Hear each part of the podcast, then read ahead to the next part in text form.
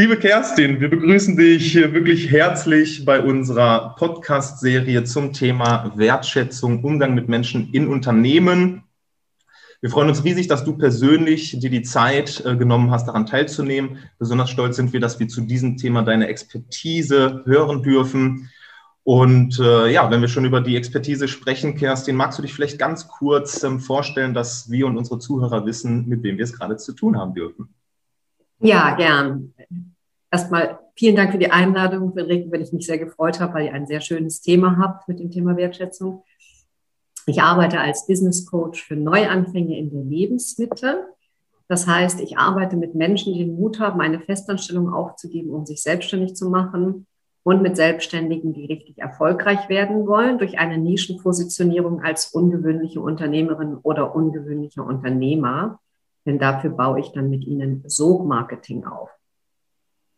Da habe ich ein Buch auch zu geschrieben, das heißt, Werde was du kannst, wie man ein ungewöhnlicher Unternehmer wird und Menschen porträtiert, die alle alte Märkte revolutioniert oder neue geschaffen haben und dann konsequent ihren eigenen Fingerabdruck in die Welt gebracht haben. Sehr wichtig.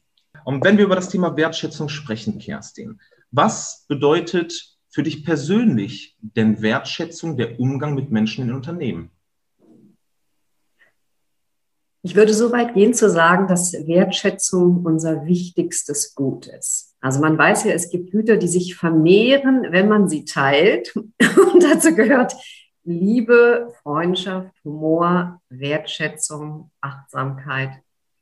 Und insofern ist Wertschätzung extrem wichtig, weil wir soziale Wesen sind. Und das heißt, wir leben alle von der Spiegelung. Das fängt schon an als kleines Baby, und ich weiß, du hast ein kleines Kind, dass der Vater oder die Mutter diesem Kind liebevoll zugewandt ist und es mit seinem Lächeln und Strahlen in dieser Welt willkommen heißt, ihm Wärme und Zuwendung und Zuneigung gibt und ihm zeigt, dass die Welt sehr schön sein kann. Und davon sind wir alle abhängig, diese Art von Wertschätzung zu bekommen. Jetzt hast du ja ganz gezielt danach gefragt, was heißt Wertschätzung in einem Unternehmen? Ich sage gerne, wenn ich Führungskräfte-Coaching mache, eine gute Führungskraft ist ganz einfach, ist so wie ein guter Vater oder eine gute Mutter. Nämlich sehr zugewandt, hat eine Wahrnehmung des anderen, sieht, was er kann, fördert den anderen, fordert den anderen, gibt ihm Entwicklungsmöglichkeiten. Und erkennt an, was derjenige oder diejenige leistet, macht und tut. Und dafür gibt es natürlich extrem viele Ausprägungen, wie man diese Wertschätzung dann zum Ausdruck bringen kann. Ja, sich vorzustellen, dass man zur Arbeit geht und eben halt nicht auf Arbeitskollegen oder den Chef trifft, sondern auf Personen, die versuchen, einen als Mensch, als Person mit all seinen Fähigkeiten in den Lernprozess zu begleiten, zu fördern, zu unterstützen. Das hört sich sehr, sehr schön an. Inwieweit lebst du diese Form der Wertschätzung in deinem Unternehmen? Also ich bin ja erstmal Einzelunternehmerin, das heißt Solopreneurin. Ich war 10 Jahre Geschäftsführerin in einem Wirtschaftsverband, auch mit Führungsverantwortung für 22 Mitarbeiter. Von daher kann ich über beides sprechen. Als Einzelunternehmerin arbeite ich mit festen, freien Mitarbeitern zusammen, also remote, mit virtuellen Assistenten. Und da gibt es viele, viele kleine Formen der Wertschätzung. Also die kleinste Form der Wertschätzung für jeden ist die, die nichts kostet und so einfach ist und leider so oft vergessen wird. Ein einziges Wort, Danke. Es gibt 3 magische Wörter, Bitte, Danke und Entschuldigung. Und Danke ist die magische Zauberformel für die Wertschätzung, dass der andere sieht, das ist nicht selbstverständlich, es ist wahrgenommen und man bedankt sich dafür so. Diesen Dank kann man natürlich sehr weit ausdifferenzieren, indem man Worte findet. Und das finde ich halt extrem wichtig bei Wertschätzung. Also ich unterscheide auch nochmal ganz stark, gerade in Unternehmenskontexten, zwischen jemandem loben und jemandem wertschätzen. Ein Lob ist von oben nach unten. Das macht man im Allgemeinen, um jemanden auch latent zu manipulieren. Während Wertschätzung wirklich auf Augenhöhe ist. Und das bedeutet, dass man sehr differenziert wahrnimmt, was jemand gemacht hat. Es ist ja so, jeder Mensch hat unterschiedliche Fähigkeiten und Stärken. Der eine muss sich anstrengen, der andere nicht. Und man sieht das einfach, ob jemand Dienst nach Vorschrift macht oder ob er sich besonders reinhängt. Und wenn er sich besonders engagiert, ist es eine besondere Form der Wertschätzung, wenn man dafür Worte findet und sagt, wie du dieses oder jenes angepackt hast oder dass du es zeitgerecht geschafft hast oder dass du hier bereit warst, eine Überstunde zu machen. Das weiß ich sehr zu schätzen. Ganz herzlichen Dank dafür. So, und bei mir, mit meinen festen Freien, also ich habe wirklich das große Glück, mit unendlich tollen Menschen zusammenarbeiten zu dürfen, sowohl eben als Coach mit Menschen, die ungewöhnliche Unternehmer werden wollen, als aber auch mit meinen festen freien Mitarbeitern, weil ich mir die ja selber ausgesucht habe. Und da bin ich extrem glücklich. Das sind wunderbare Kooperationen. Und deswegen ist es mir beispielsweise ein Herzensanliegen, einmal im Jahr auch sie zum Essen einzuladen. Vor Corona auch gerne ins Restaurant, in diesen Zeiten eher zu etwas Selbstgekochtem, um auch neben der Arbeitszeit zu haben, einen Menschen wahrzunehmen. Weil das ist ja was ganz Wichtiges. Wir sind Menschen und wir leben heute im Zeitalter, wo man auch sagt, wir sprechen von Social Listening und von Social Selling. Wir sind soziale Wesen. Das ist die wichtigste Komponente überhaupt. Und wenn ein Mensch sich wahrgenommen fühlt, nicht nur als Arbeitskraft und vor allen Dingen schon gar nicht als Human Resources. Ich finde, dieses Wort sagt schon, wo wir uns eigentlich erschreckenderweise hinentwickelt haben. Früher wurden Menschen in Seelen gezählt. Heute spricht man von Human Resources. Das kommt einem vor wie eine Zitrone, die ausgepresst wird bis zum letzten Tropfen. Und das sind Fehlentwicklungen, warum ich es auch sehr gut finde, dass ihr euch dieses Themas der Wertschätzung annehmt, weil das eben so extrem wichtig ist. Und wenn du schon deine persönlichen Vorgehen und Wertschätzungsformen aufzählst und nennst, was du gern und regelmäßig und auch schon fast selbstverständlich machst, ja, das ist ja das Schöne. Was gibt dir das?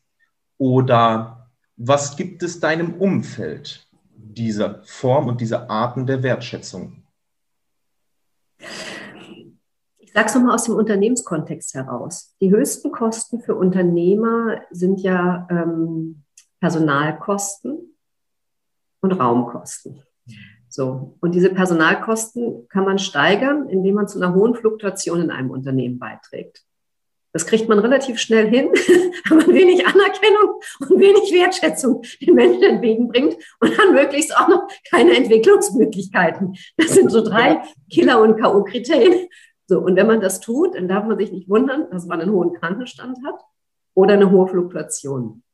So, das heißt im Umkehrschluss, wenn man mit Menschen respektvoll, auf Augenhöhe, achtsam und wertschätzend umgeht, hat man keine Fluktuation.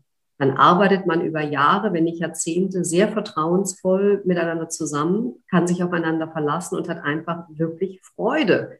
Und ich glaube, das ist das Allerwichtigste. Wir sind auf dieser Welt eigentlich, um Freude zu haben, Freude zu schenken, Freude zu teilen.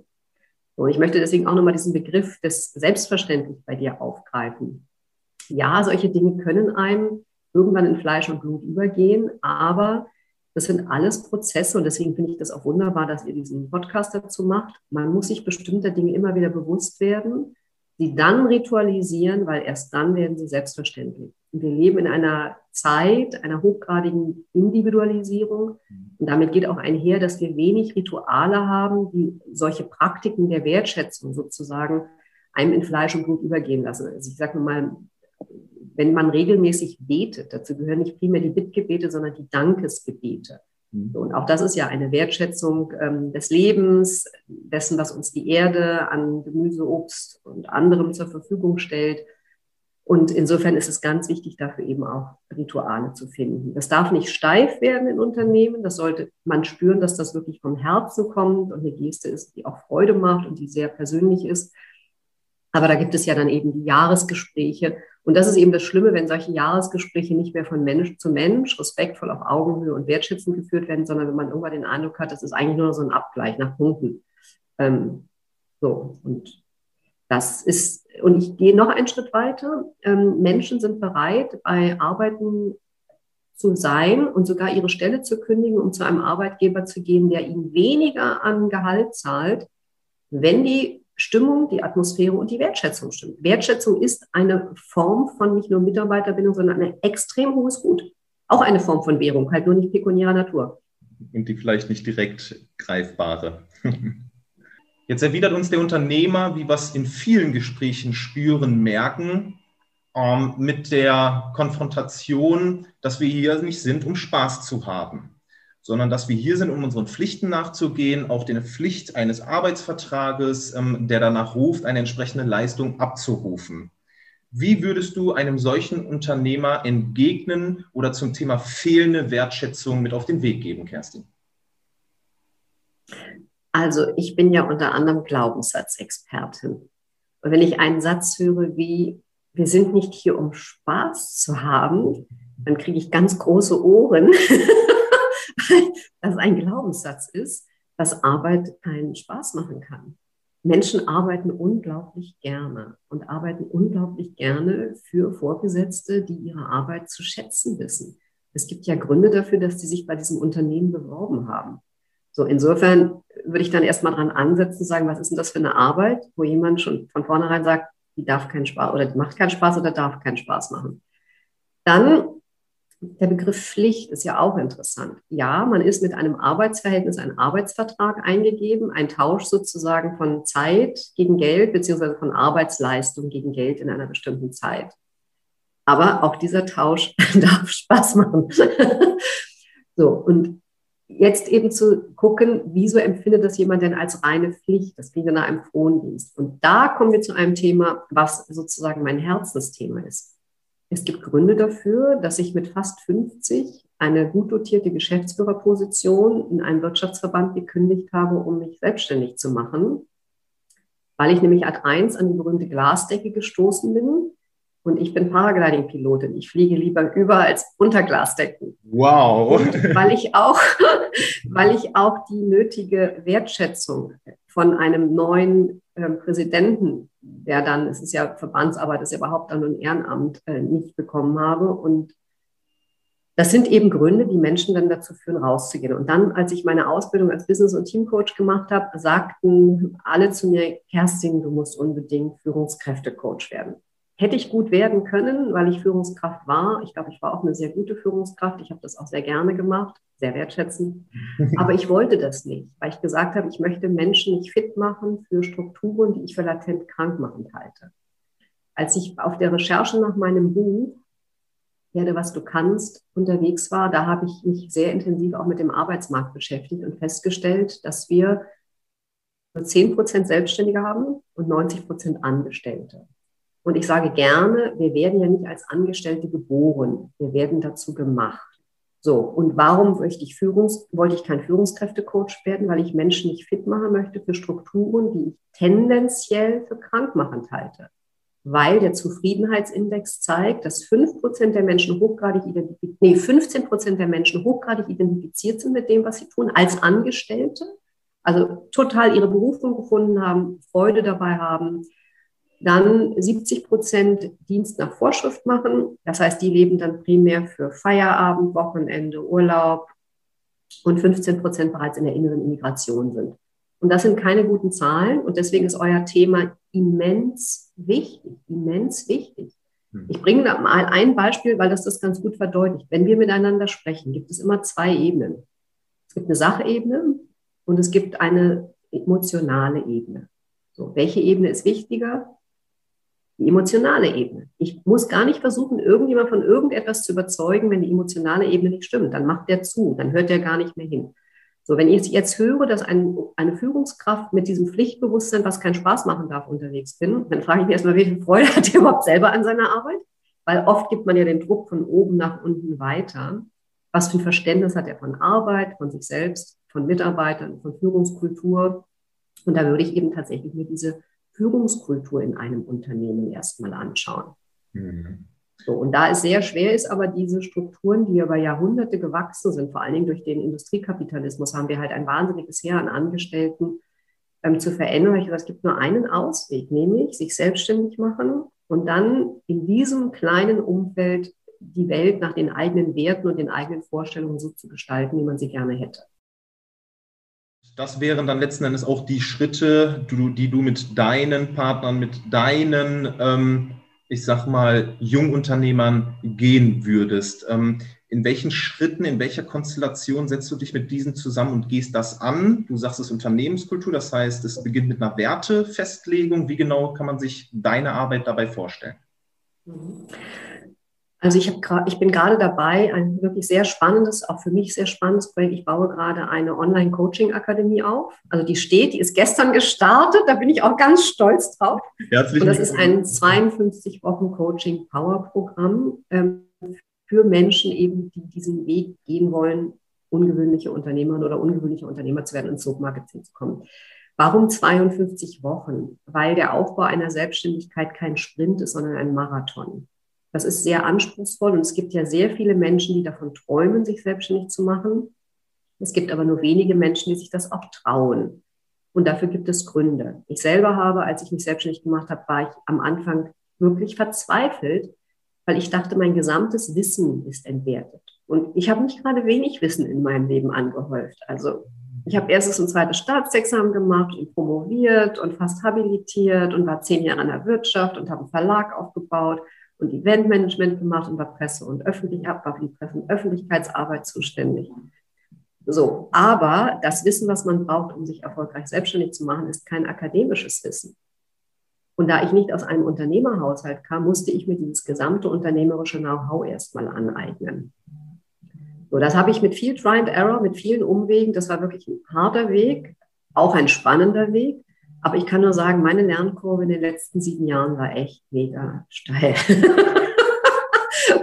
Und dann habe ich mir gesagt, das kann man doch schneller haben. Also ich hätte mir sozusagen das Programm, was ich jetzt selber entwickelt habe, das basiert ausschließlich auf allen Erfahrungen, die ich selber gemacht habe, das hätte ich mir gewünscht, dass ich dieses Puzzle, was es gibt, und wenn wir heute das Internet haben, das ist ja Fluch und Segen zugleich. Wir haben Zugriff auf unendlich viel Wissen, aber es überfordert uns auch komplett, weil wir gar nicht wissen, womit sollen wir anfangen. Und in diesem Programm werden Menschen wirklich Schritt für Schritt, 52 Wochen, jede Woche eine Aufgabe, eine Deadline, ein Feedback, ein Live-Coaching sozusagen, haben mich als Sparringspartner und haben aber die Gruppe natürlich auch von tollen Menschen. Und ich freue mich sehr, das Programm ist mit 10 Piloten in diesem Jahr jetzt auch ausgebucht. Also ab Oktober startet dann die zweite Runde. So, jetzt war deine Frage, um auf deine Frage auch zurückzukommen, wie sieht das da aus? Die ersten 7 Wochen, da geht es tatsächlich erstmal nur um die Persönlichkeit, um die eigenen Werte, um die eigene Vision, wo ein Mensch hin möchte, wo seine Stärken liegen, was er noch lernen will, wo seine Ängste sind, welche Glaubenssätze aufgelöst werden müssen. Weil das ist sozusagen diese emotionale Ebene. Und wenn ein Mensch ganz in seiner Mitte ist und wirklich mit sich in Resonanz ist und seine Werte lebt und seine ganz klare Vision hat. Und ich teile inzwischen aufgrund meines fortgeschrittenen Alters alles weise nach dem Pareto-Prinzip ein. Es gibt nur 20% Menschen auf dieser Welt, die wirklich sich ganz klar überlegen, was sie mit ihrem Leben anfangen wollen. Die meisten torkeln durchs Leben und dann kriegen sie hier eine Chance und machen sie da was. Aber sich mal hinzusetzen, sich zu fragen, was will ich wirklich, was kann ich besonders gut, wie möchte ich meine nächsten Jahre auf diesem Planeten verbringen, meines Erdendaseins, was endlich ist, das ist eine Minderheit und keine Mehrheit. Mhm. Ja, vielleicht um den Bogen noch mal kurz zur Wertschätzung zurückzuspannen.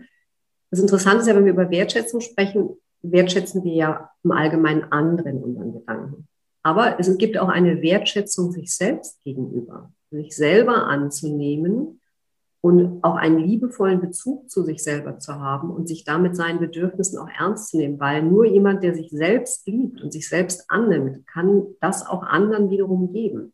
Insofern ist das Thema Wertschätzung auch in der Hinsicht nochmal spannend. Welche Vision verfolgst du, wenn du dich mit deinen jungen Unternehmern zusammensetzt und sagst, gehen was an? Welche Vision steckt bei dir persönlich dahinter? Ich wünsche mir tatsächlich eine Welt, wo wir auf Augenhöhe miteinander unterwegs sind. Es gibt auch eine ganz tolle Augenhöhe-Bewegung. Die haben Filme gedreht über Unternehmen, die bereits Augenhöhe-Kultur und Augenhöhe-Kommunikation betreiben. Also lohnt sich sehr auch für euch, wenn ihr das noch nicht kennen solltet, euch das anzuschauen, das kostenfrei im Netz zu bekommen. Da geht es um Formen wie Holacracy, das sind ganz neue Führungskulturen, die sehr spannend sind. Und die Vision, die ich verfolge, ist, dass ich mir eine Welt wünsche, wo jeder Mensch seiner Berufung folgt. Wir werden ja leider nach der Schule nicht orientiert, was wirklich uns besonders gemäß ist. Und jedes Kind, was nach der Schule die Chance bekommt, da mal eine Art Berufsorientierungscoaching zu bekommen, ist großartig. Weil wenn wir einen Planeten hätten, wo jeder Mensch wirklich das macht, wozu er befähigt ist und was ihm am meisten Freude macht. Und das heißt nicht, dass man das 60 Jahre lang machen muss, weil wenn wir eine Lebenserwartung von 100 Jahren haben, kann man auch mit 50 nochmal neu anfangen und etwas ganz anderes machen. Oder von 30, 40 wollen wir gar nicht reden. Manche machen das auch mit 60 noch. Mhm. Und dann zu sagen, für mich ist Arbeit nicht so getrennt von dem Leben. Für mich ist Arbeit ein ganz zentraler Teil des Lebens. Ich arbeite wahnsinnig gerne, weil man sich zum einen dabei immer weiterentwickelt und zum anderen etwas zurückgeben kann und in diesem Austausch sich ja auch ganz viel tut und was Schönes. Und deswegen wünschte ich mir, dass wir entweder mindestens 50% Selbstständige hätten. In der mir verbleibenden Lebenszeit werde ich daran ein bisschen mitwirken. Oder aber, dass wir Arbeitsformen haben, wo man sagt, alle Menschen, die auf die Welt kommen, haben ja zwei zentrale Grundbedürfnisse, nämlich Sicherheit und Abenteuerlust. So, und bei den meisten Menschen ist das Sicherheitsbedürfnis so ausgeprägt, dass sie dann glauben, in diesem vermeintlich sicheren Angestellten-Dasein eine sichere Existenz führen zu können. Und ich sage gerne vermeintlich sicher, weil wenn man diese ganze Kraft, wie ihr jetzt auch, in den Aufbau eines erfolgreichen Unternehmens steckt, dann kann einem das nicht passieren, dass einem ein Präsident vor die Nase gesetzt wird, mit dem man plötzlich nicht mehr klarkommt, sondern hat man das selber in der Hand. Und es wären aber in meinen Augen auch Arbeitsformen denkbar, dass man sagt, jeder Mensch hat meinetwegen die Chance, mit einer halben Stelle zu arbeiten, um erstmal so seine Grundsicherheitsbedürfnisse abgedeckt zu haben, hätte aber die andere Hälfte seines Lebens Zeit, sich zu entfalten. Sei es sich um Kinder zu kümmern, sei es sich um pflegebedürftige Angehörige zu kümmern, sei es um Hobbys nachzugehen, sei es um ein Buch zu schreiben, sei es um sich mit einem zweiten Stand- oder Spielbein selbstständig zu machen. Und ich glaube, da erleben wir ganz langsam auch dank deiner Generation Umbrüche, die zu einer höheren Flexibilisierung beitragen. Das dauert natürlich seine Zeit. Aber das ist so die Vision, nach der du mich gefragt hast, wie ich mir die Arbeitswelt, wenn sie für eine möglichst große Anzahl an Menschen eine erfüllende sein sollte und nicht nur für die 15% Happy Few vorstellen würde. Lass uns das gemeinsam angehen. Jo. Genau. Wir müssen uns verbünden. Gerne. Und wir haben noch zwei Fragen, die wir dir unbedingt stellen wollen, Kerstin. Die eine wäre... nichts mehr damit. Gerne. Wenn du einen Wunsch frei hättest, in Bezug auf Wertschätzung, welcher wäre das? Wunsch in Bezug auf Wertschätzung. Ja, dass wir alle miteinander nicht erzwungenermaßen, sondern vom Herzen her wertschätzend miteinander umgehen würden. Weil ich glaube, dann würde unsere Welt tatsächlich ganz anders aussehen. Dann gäbe es auch, wenn man das jetzt mal im ganz großen Maßstab anschaut, keine Kriege mehr, weil die höchste Form von fehlender Wertschätzung ist, wenn man Menschen umbringt, denen Mütter das Leben geschenkt haben. Und dem Leben gehört die größte Wertschätzung. Also von daher, das wäre mein Wunsch, eine Welt der natürlichen, gegenseitigen Wertschätzung. Wow, das würde ich ja schon fast gerne als das letzte Wort stehen lassen. Na dann. Nichtsdestotrotz, magst du uns vielleicht noch ein letztes Vorkommnis zum Thema Wertschätzung mitgeben, was dich bis heute geprägt hat? Also ich bekomme sehr, sehr viel Wertschätzung von meinen Coaching-Klienten, was mich auch sehr freut. Also nicht nur in Form von Testimonials, sondern auch einfach, wo ich merke, dass sie sich nicht nur auf einer fachlichen Ebene etwas mitgenommen haben, sondern auch auf einer persönlichen. Aber du hast mich jetzt nur nach einem prägnanten Erlebnis erzählt und deswegen erzähle ich etwas Persönliches. Ich war ja auf dem Weg, dass ich eigentlich Professorin für Germanistik werden wollte und habe dafür auch alles gemacht, was man dafür eben so tut. Forschen, lehren, an Universitäten mit mindestens im Ausland, Bücher schreiben, Tagungen halten, unterrichten. Und kurz vor Abschluss meiner Habilitation habe ich einen Vortrag gehalten bei einer Tagung in der Akademie Irsee zum Thema, also die Tagung ging zum Thema Berufsgruppen aus der Totenfürsorge. Und ich habe einen Vortrag gehalten über die Totengräberweisen von Schubert. Es war interdisziplinär, da waren Soziologen, Theologen, Historiker, Germanisten. Mhm. Und wie das so bei Tagungen ist, also in Zeiten vor Corona so war, man traf sich live Man trank ein Glas Wein miteinander, man redete miteinander, kam ins Gespräch. Und ich war mit einem Herrn im Gespräch während des Abendessens, vielleicht 1,5, 2 Stunden lang, war angeregt. Und zum Schluss des Gesprächs fragte er mich, ob ich seine Kollegin werden würde. Und ich war vollkommen aus dem Häuschen, dass ich dachte, bitte, weil ich wusste gar nicht, mit wem ich spreche. Und es stellte sich heraus, es war der Generalsekretär des Bundesverbandes Deutscher Bestatter. Und es war beim Verband tatsächlich eine Stelle vakant, nämlich die Stelle der Geschäftsführung des Kuratorium Deutsche Bestattungskultur. So, du hast mich ja nach so einem außergewöhnlichen Erlebnis der Wertschätzung gefragt. Und das war natürlich eine extrem hohe Form der Wertschätzung, der fachlichen Kompetenz, die er einerseits durch meinen Vortrag mitbekommen hat, aber dann eben auch des Gesprächs, was wir geführt haben. Und das war für mich ein besonderer Moment insofern, weil das mein ganzes Leben verändert hat. Denn daraufhin habe ich mir das dann 2 Wochen lang überlegt und dann, ich will jetzt nicht die ganze Geschichte erzählen, aber bin ich ja dann aus der Wissenschaft rausgegangen, um eben in die Wirtschaft zu wechseln. Und insofern war das nicht nur ein außergewöhnlicher Moment der Wertschätzung, sondern ein Moment der Wertschätzung, der meinem Leben eine vollkommen andere Wendung gegeben hat, sodass ich dann 10 Jahre lang Sepulkralkulturexpertin war und mich mit Bestattungskultur weltweit beschäftigt habe, was sehr spannend war. Wahnsinn. Wo wir dann, um den Kreis zu schließen, zusammenfassend sagen können, wow, was Wertschätzung alles bewirken kann. In der Tat. Insofern ganz herzlichen Dank für dieses sehr nette Interview, was mir viel Freude mit dir gemacht hat. Und ich wünsche euch maximalen Erfolg, dass ihr die Welt zu einem wertgeschätzten und wertschätzenderen Ort machen möget. Und das machen wir. Und wir sind dir ganz doll dankbar, Kerstin, dass du uns auf dem Weg dabei begleitest. Insofern vielen, vielen herzlichen Dank für deine Zeit, für deine Expertise und besonders für deine Persönlichkeit. Dankeschön.